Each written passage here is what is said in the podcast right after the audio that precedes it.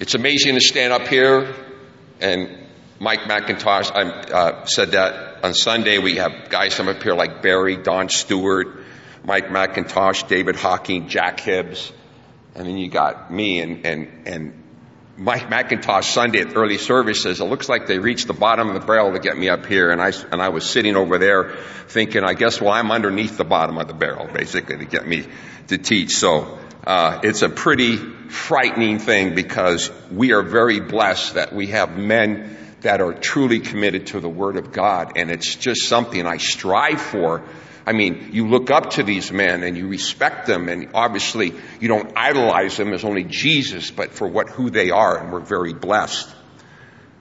Um, last Sunday, Mike did talk about, uh, he was in the book of Mark and I was going to go somewhere and, and the men's study were in a book of Mark and the Lord pressed on me on Sunday, stay in the book and talk about something that I talked about in the past.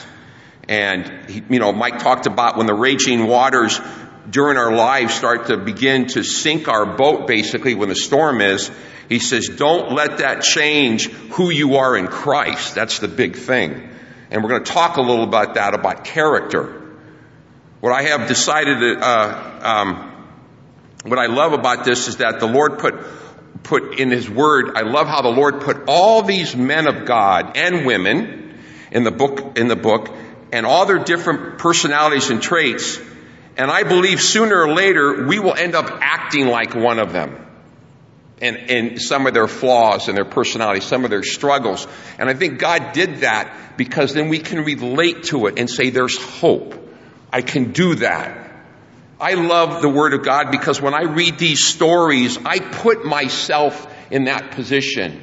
The last thing I do is think, oh man, how could those guys do that stupid thing? I do stupid things every day. And I just thank God that He's there to forgive us. I mean, I just thank God for that, that all these men and women that we look up to, everything turns all right out. Everything for God's glory to happen, except maybe for the exception of Judas, but everything worked out well. God was faithful, and that's encouraging us, and that's why I like studying the characters in the Bible. I can relate to these guys. You take, when I, I draw on, we take Abraham. We take Abraham. Look at the man like this. And what does he do? He hands his wife over to a king and said, take my sister, you can have her. Well, I've been there, you know, not a very good husband at times. Jacob, a master manipulator until the Lord pinned him to the ground. I mean, we've all done that. We've all tried to manipulate things in our own way and it's not working out how we think it should work out.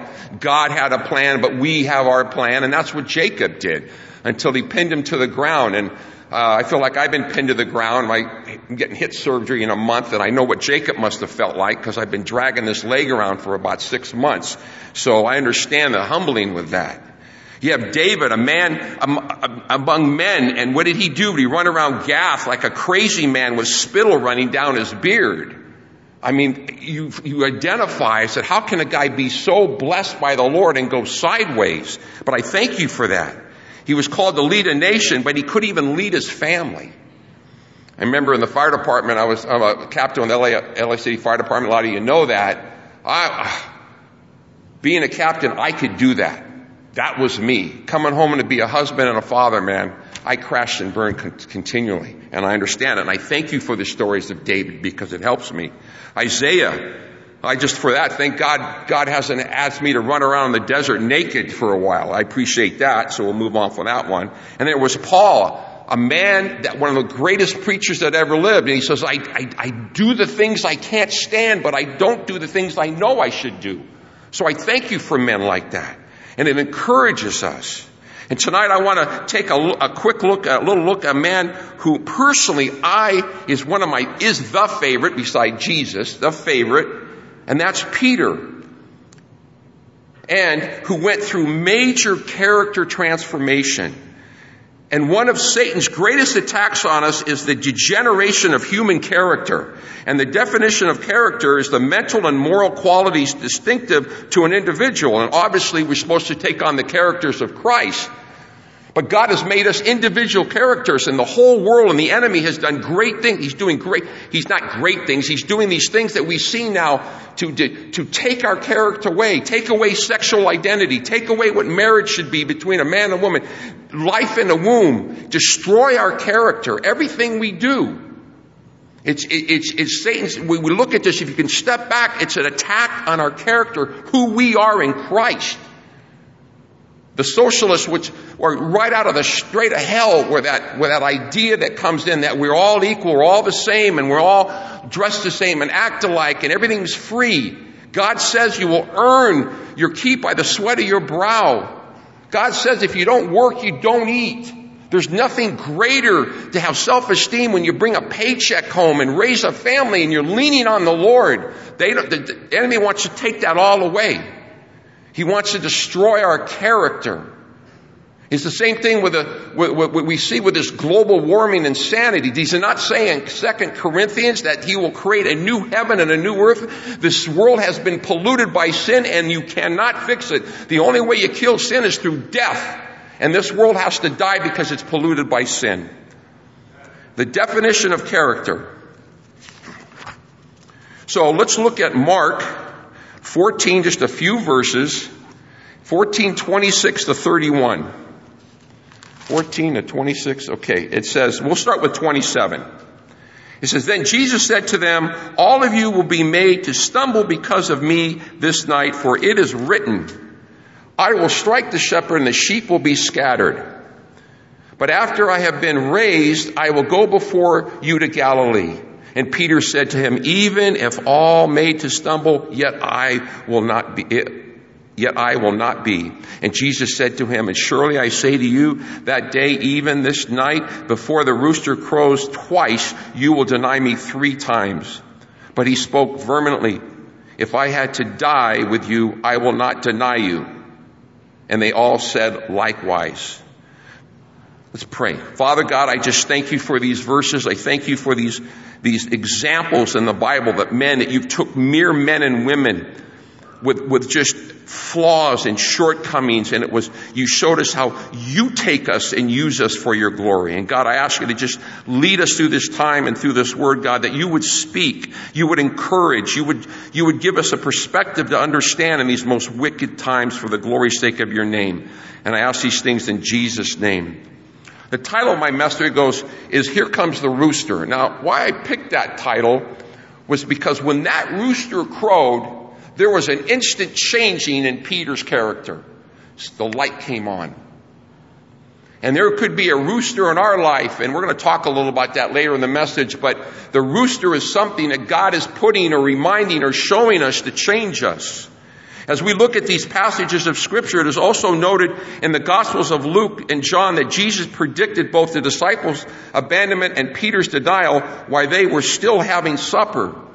True to form, Peter reacted strongly in Jesus' prediction, but Peter could not imagine the disciples abandoning Jesus, least of all himself. And people look at that and say, I would never deny Jesus. Let's not be too hard on Peter and criticize him. We need to walk, as you say, a mile in his shoes. We should first see ourselves in Him. Peter reminds us how easy it is to profess our faith and how difficult at times it can remain faithful under pressure. And those pressures can come from any direction. Finances, family relationships, work, political atmosphere, just to name a few. If there was one person in the Bible who I consider a sort of a role model for me, a person that, that, that mimics my personality that I can relate to, which I like to do with Jesus, but it's Peter. My wife always has said to me, you remind me of Peter. You're always in trouble saying the wrong thing, unintentionally running people the wrong way. And my response is, he's just misunderstood. Pastor Dave and I were elders together years ago and, and then the Lord, rightly so, called this man to be a pastor and now he's the, as the elder, they are today under his supervision. And it didn't take long until I would hear, hey Craig, we need to talk. And after a while, I, when I heard those words, my response certainly was, I'm sorry, what did I do now? Okay. I love Peter. That guy was always in it.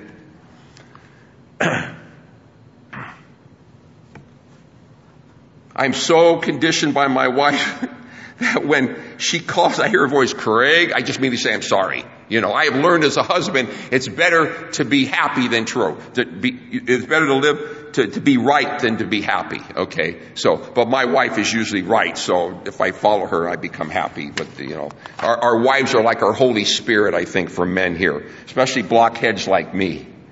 But on the other side of the coin, my wife would say, I admire your boldness and your passion defending and presenting the gospel. That's what matters. You see, Peter wasn't afraid to be in the game, even though he had to, to, to, learn a lot. I believe there is no other disciple that can compare to Peter when it comes to trial and error. That man was in the game. He said, call me Jesus and I'll walk on water. None of the other disciples did that. He says, he says, I know who you are. You're the Christ. And he says, wow, I did that. That was the problem he had to fix.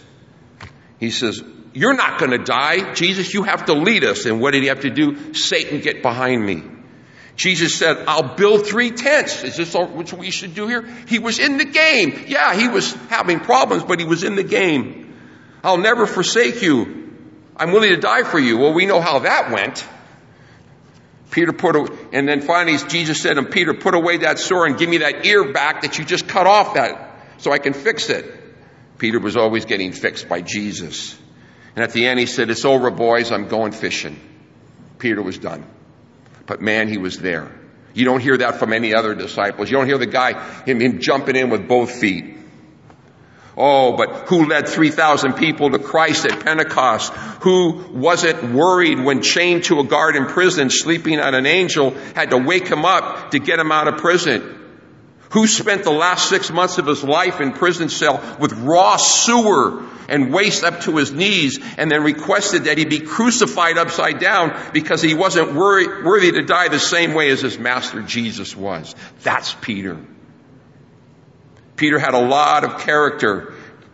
He just had, he just had to get it redirected by the Lord. We all know who Babe Ruth is, right? Famous Babe Ruth. Even probably the women know him. One of the greatest baseball players to live. He held the record for years, 714 home runs. But what we don't know about him, he also led the, led the record of the most strikeouts. You gotta swing at the ball. The only people who get injured and makes mistakes are those who are willing to get in the game. Peter wasn't afraid to strike out. We can sit on our hands while we sit on the bench and play it safe and never strike out. But at the same time, you'll never have the excitement and satisfaction of hitting that home run. Also, what I have learned that those who are the, who, who do the least or sit quietly sometimes are the most who criticize.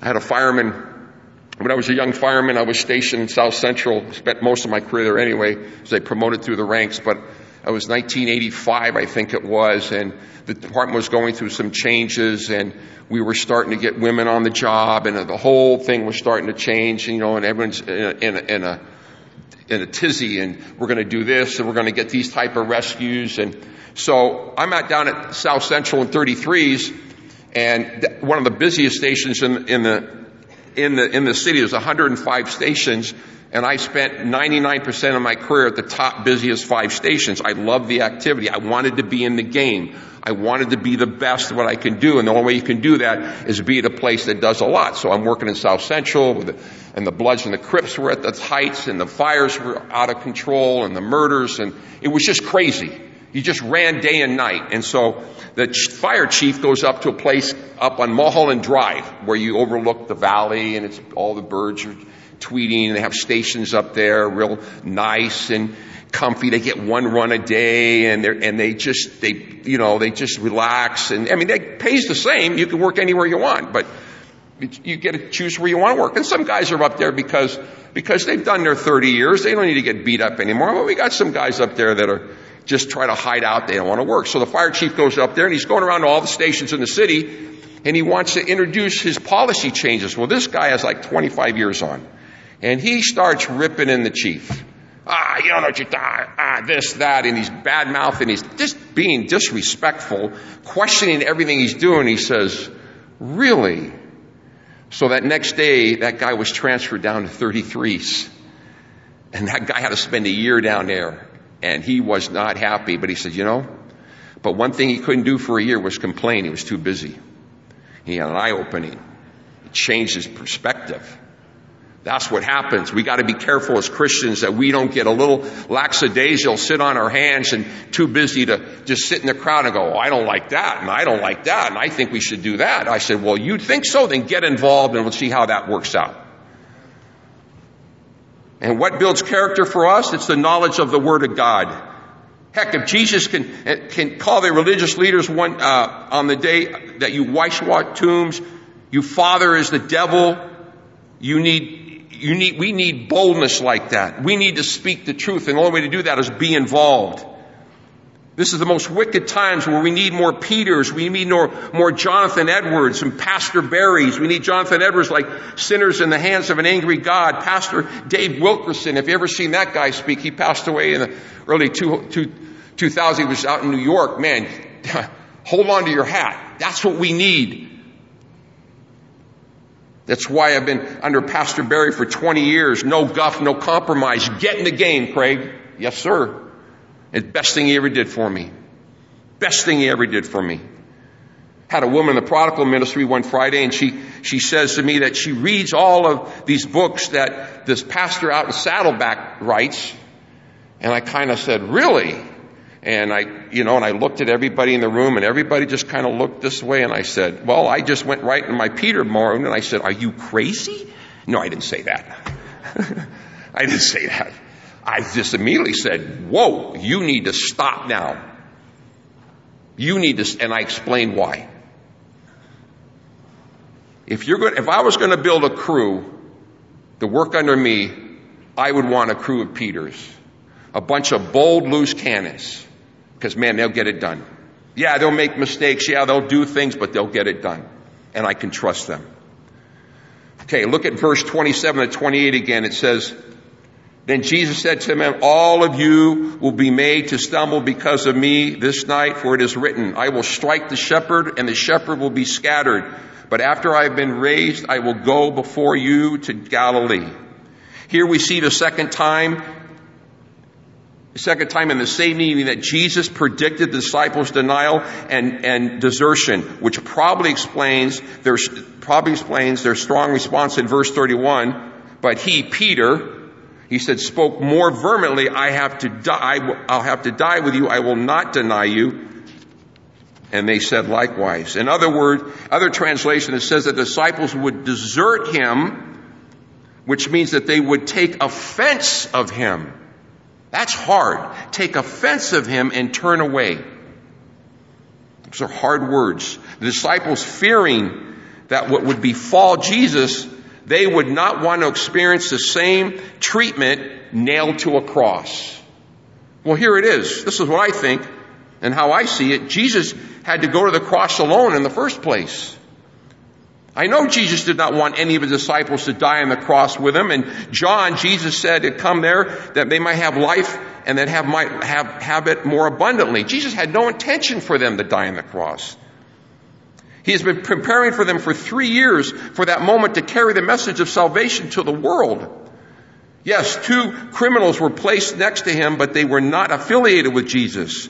I believe if all 12 disciples died on the cross with Jesus, it would have minimized and deflected from the single greatest event in history that changed the world. I think Satan would have loved them all dying on the cross. He said, see, no big deal. But just, that wasn't Jesus' point. Jesus was predestined to go to cross alone, and they forgot that. In, in Zechariah 13, 7, it says, Awake, O, so, o sword, against my shepherd, against the man who is my companion, says the Lord of hosts. Strike who? The shepherd, and the sheep will be scattered. Then I will turn my hand against the little ones. You see, it had to be this way. They had to scatter the sheep because without a shepherd and on their own, the disciples had to go through a period of great trial and refining to build character. The refining process is always necessary, which strengthens and prepares us and creates a new faithful people of God. It's a requirement. Ladies and gentlemen, any time that Jesus wants you or me to be used for His glory, there's going to be a refining process, there's going to be a character building, and there's no age limit. So embrace it. Absolutely embrace it. And even though the disciples would be overwhelmed by what would happen to Jesus, it was a necessary evil that would ultimately produce their salvation and their ministries. So what was the lesson that Peter learned through his denial of Jesus? What was the lesson learned by the disciples that fled in fear? What was the lesson learned by Paul, who was blinded on the, on the Damascus road, which made him the greatest preacher of the gospel that ever lived?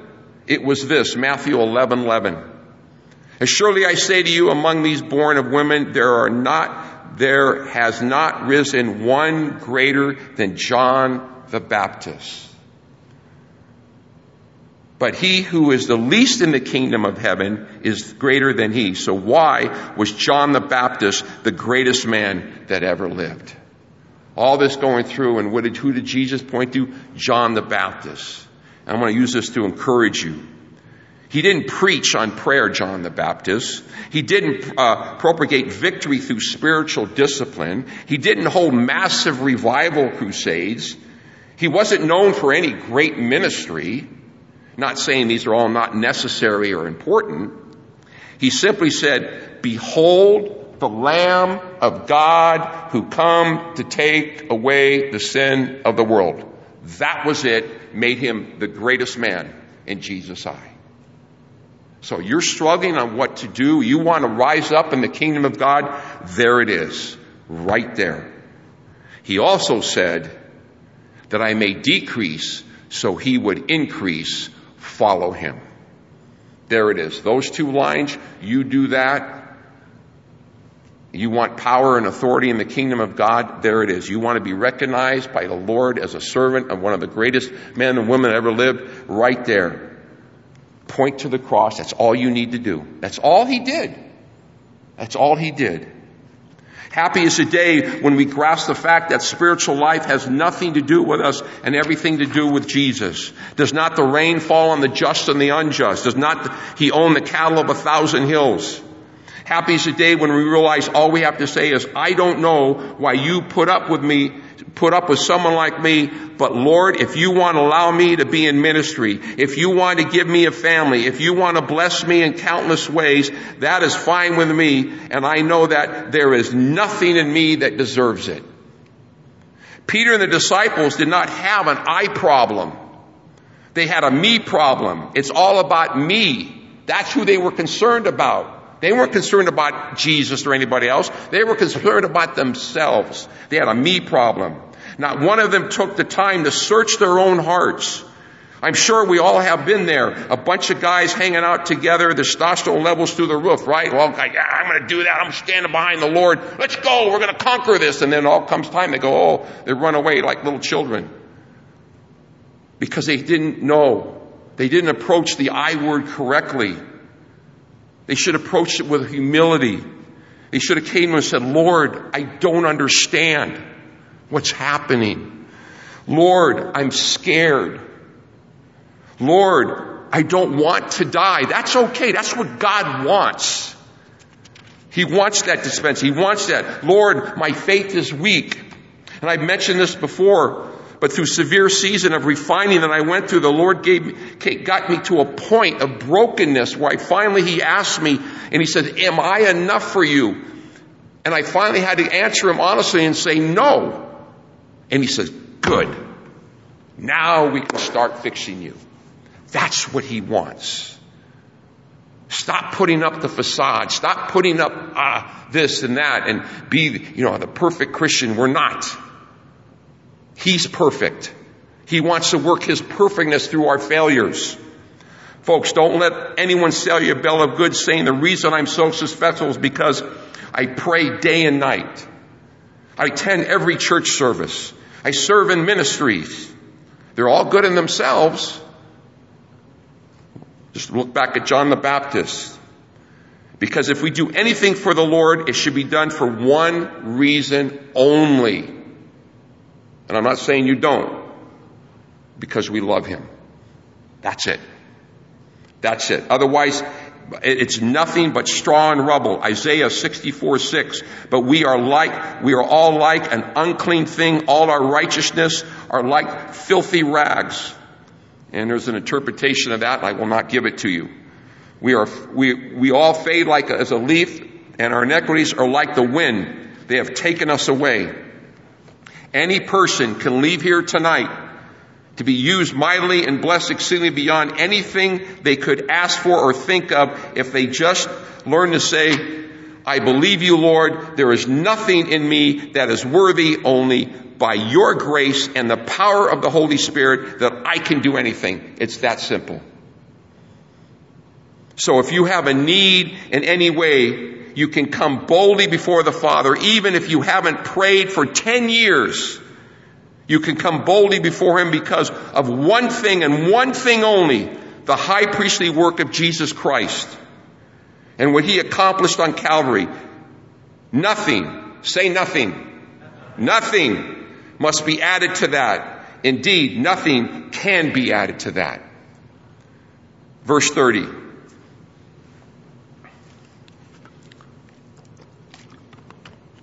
Jesus said to the son, surely I say to you, today even this night before the rooster crows twice, you will deny me three times.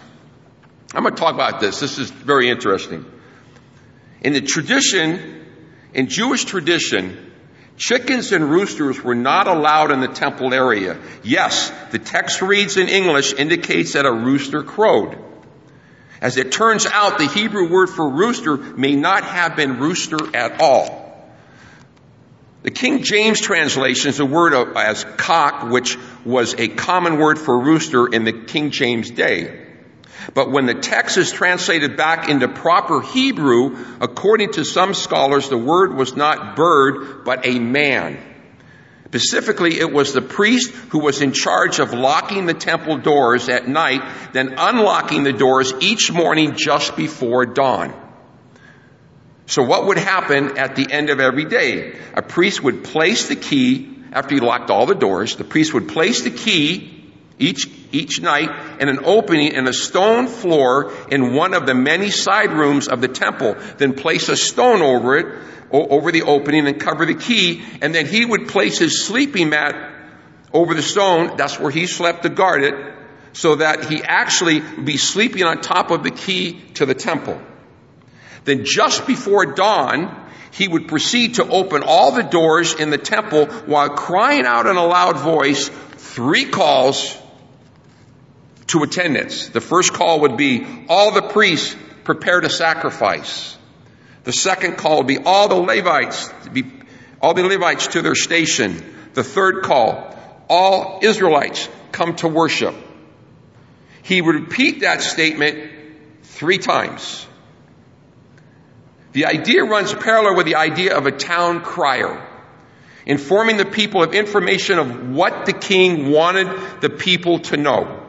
The king, what the king wanted the people to know. I like that. So the priest that would cry out in the morning was suggested by Hebrew scholars to be the town crier.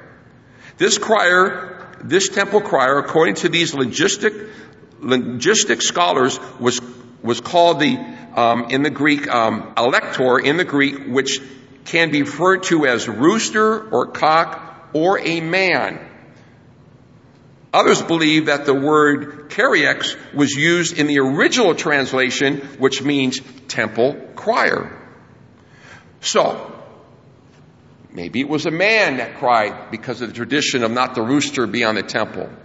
But, so you don't email Barry in Australia and storm our pastors at the door that, with hysteria that I'm, you know, the guy speaking heresy. In the words of Hillary Clinton, what difference does it make? Peter denied Jesus, okay? Just hold it. Just something. Just put that in your back pocket, something interest. You know, the temple, the Jews, they had their ways. I mean, they had their rules, so it's something to consider. so what we saw there, what they cried was sacrifice, when he cried out service, and he cried out worship. The question is, is has the Lord called you to service? Has the rooster crowed? Has the man cried out to call you to service? And with service, there's sacrifice. Has the Lord asked you to do something that you have not done or perhaps you intend to do one day? Maybe tomorrow or next week or next year? Has God, has God spoken to you through His Word or put a dream or vision in your heart? Have you heard the rooster crow? Maybe there's something in your character that He wants to change. And are you, and, and, and you have not responded because of fear. Fear of rejection, fear of failure, fear of consequences. That you put the true service of Him on hold and pretend it's not God's word to you for now. I'm going to talk about fear for a minute. fear, they say, the difference between fear and courage, the only difference is, is that courage is fear that has said its prayers. Fear, courage, is fear that has said its prayers. We all battle with fear. Remember, fear is a God-given emotion that has been given to us from our protection and to warn of danger. God never intended fear to be an inhibitor to us in His service. As a fireman, I had to learn control my fear as I used, as I used it in my, to my advantage. There wasn't a time when I had to go into a burning building or on top of a burning building on the roof to cut a hole to ventilate it. That fear wasn't present. I had to work through that fear. So when the, when the voice in my head said, don't go in there or you shouldn't be here, I had to determine was that fear or wisdom talking? The only way I could distinguish between the two was through experience and training.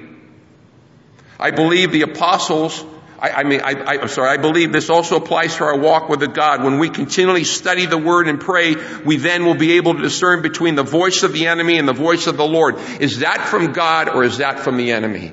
And if we're not in the Word and we're not praying, we can't distinguish. We can't control that fear and use it to our advantage. The Lord wants us, wants us in these times of trouble to have the courage to say, God said to do it, and I'm going to do it, even if we have to get knee deep into the fight, or I have the courage with cold feet. Then we can say, I will not retreat in fear because I know what God has told me to do what God requires, God enables. Do you think that every time I come up here to teach, fear doesn't overcome me? Yes, it does. But God says, I have called you. And I battle all for week, weeks or days. It's amazing. We had a house fire and, and, and I was, I came up from South Central taking my second captain promotion, and there levels of captain, the highest captain promotion, and I was asked to come out to Hollywood to kind of profile myself. I said, okay. So they're busy. It's a whole different, it's dark as can be, but it's a whole different activity level.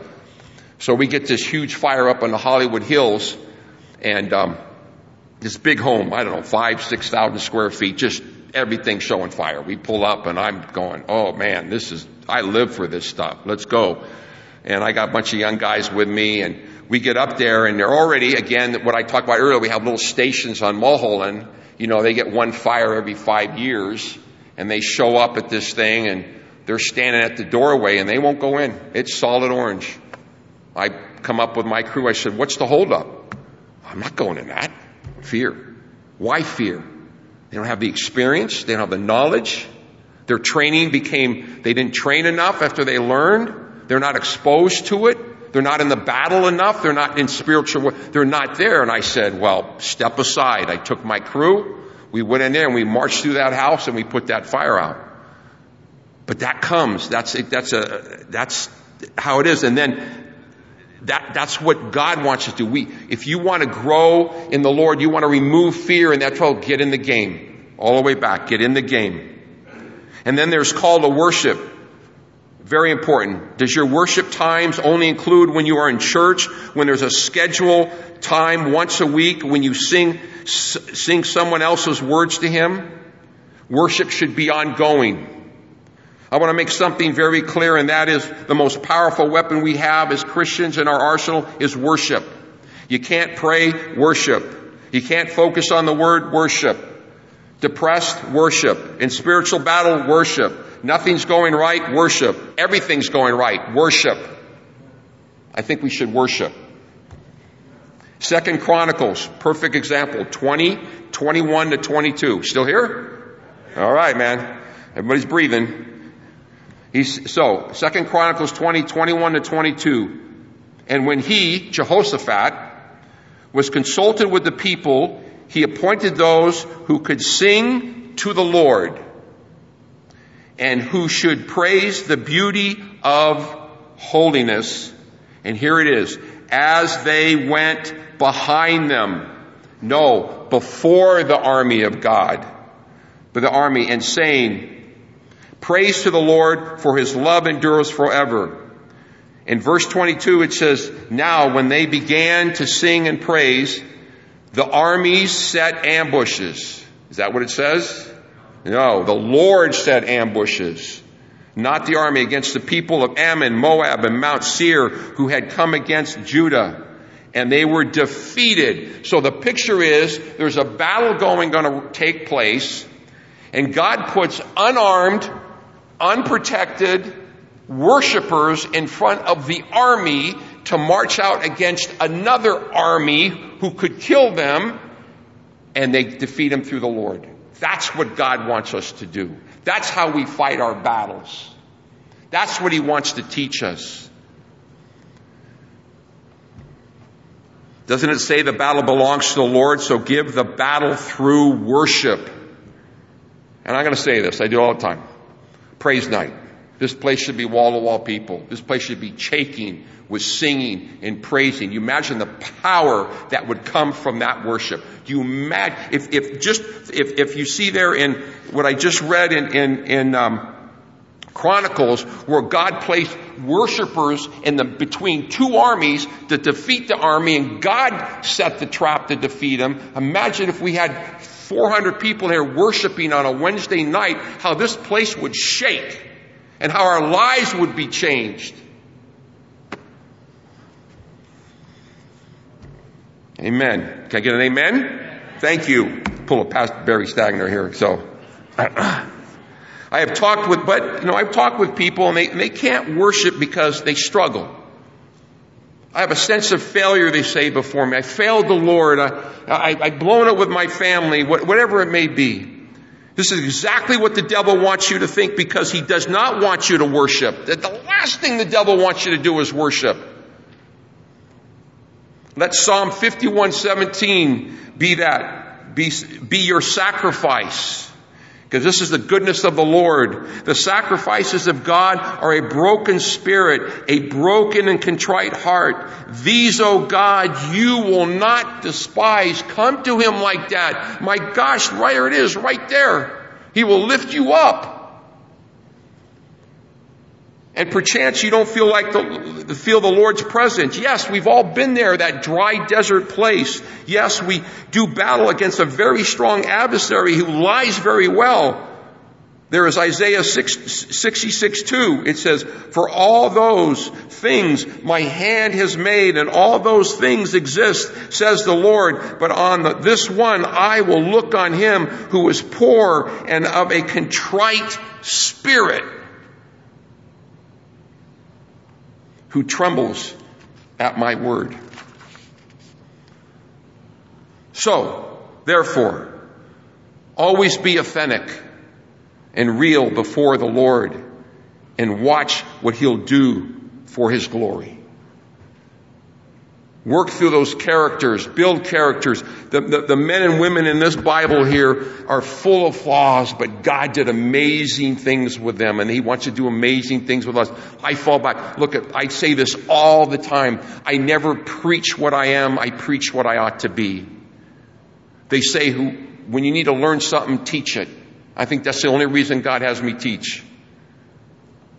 So as we look back at this, it says that the few points that we covered just right now as we close, very simple. God wants you to be people with character and sometimes to be characters. Okay? He likes personality. He wants, He made you a certain way. You're different than anybody else. Don't be somebody else. Don't be what the government wants us to be. Don't be what, what the world is trying to squeeze us into this mold. Second, do you hear the rooster crowing in your life? Bird or man? What if the Lord is trying to change you or tell you something or move you into a different direction? Thirdly, how to be the greatest in God's kingdom. Point people to the cross. That's all you got to do. That's, that's all you do. Just go up to you say, you know, Jesus, that's, that's it. Barry says it all the time, but it's so simple. And when I came across that with, with John the Baptist, I said, oh my gosh, I've tied things in such knots, it's ridiculous. Untie the knot. Make it simple. John the Baptist. There he is. Be saved. That's it. Finally, out of love for Jesus, we sacrifice. Remember, out of love for Jesus. Not for our own self-esteem, not for what we do to feel good in church, not because we want to be a part of an organization. Out of a love for Jesus, we sacrifice, we service, and we worship. And if we do it for other reasons, in the end, it'll do nothing but burn. Jesus knows. Let's pray. Father, we come before you this evening and I want to thank you, God, and, and, and just powerful, I believe, which simple, powerful but simple, what you've called us to do. Lord, is the point. Lord, you, I thank God you're working in each one of our lives, Lord, and changing us and preparing us in this battlefield for heaven, Lord. And, and so we just ask Holy Spirit to continue to work, reveal in us what you desire us to do, Lord. Let us not be caught sitting on our hands. Let love for you to motivate us, whatever direction you want us to go. What you have for one is not what you have for another. And Lord, let us never get caught up by what somebody else is doing, but what you want us to do. God, I thank you for this time, Lord. I, I just, I just thank you for your word and, and how powerful it is and how you took these men that were just, just, just falling apart and, and look how they ended well, God. And Lord, I just pray that each one of us ends well, Lord, as you work on us and our character. And, and finally, Lord, I ask you to continue to bless Pastor Barry and, and all that you're doing him over there and, and bring him home safely and keep his family safe. In Jesus' name, amen.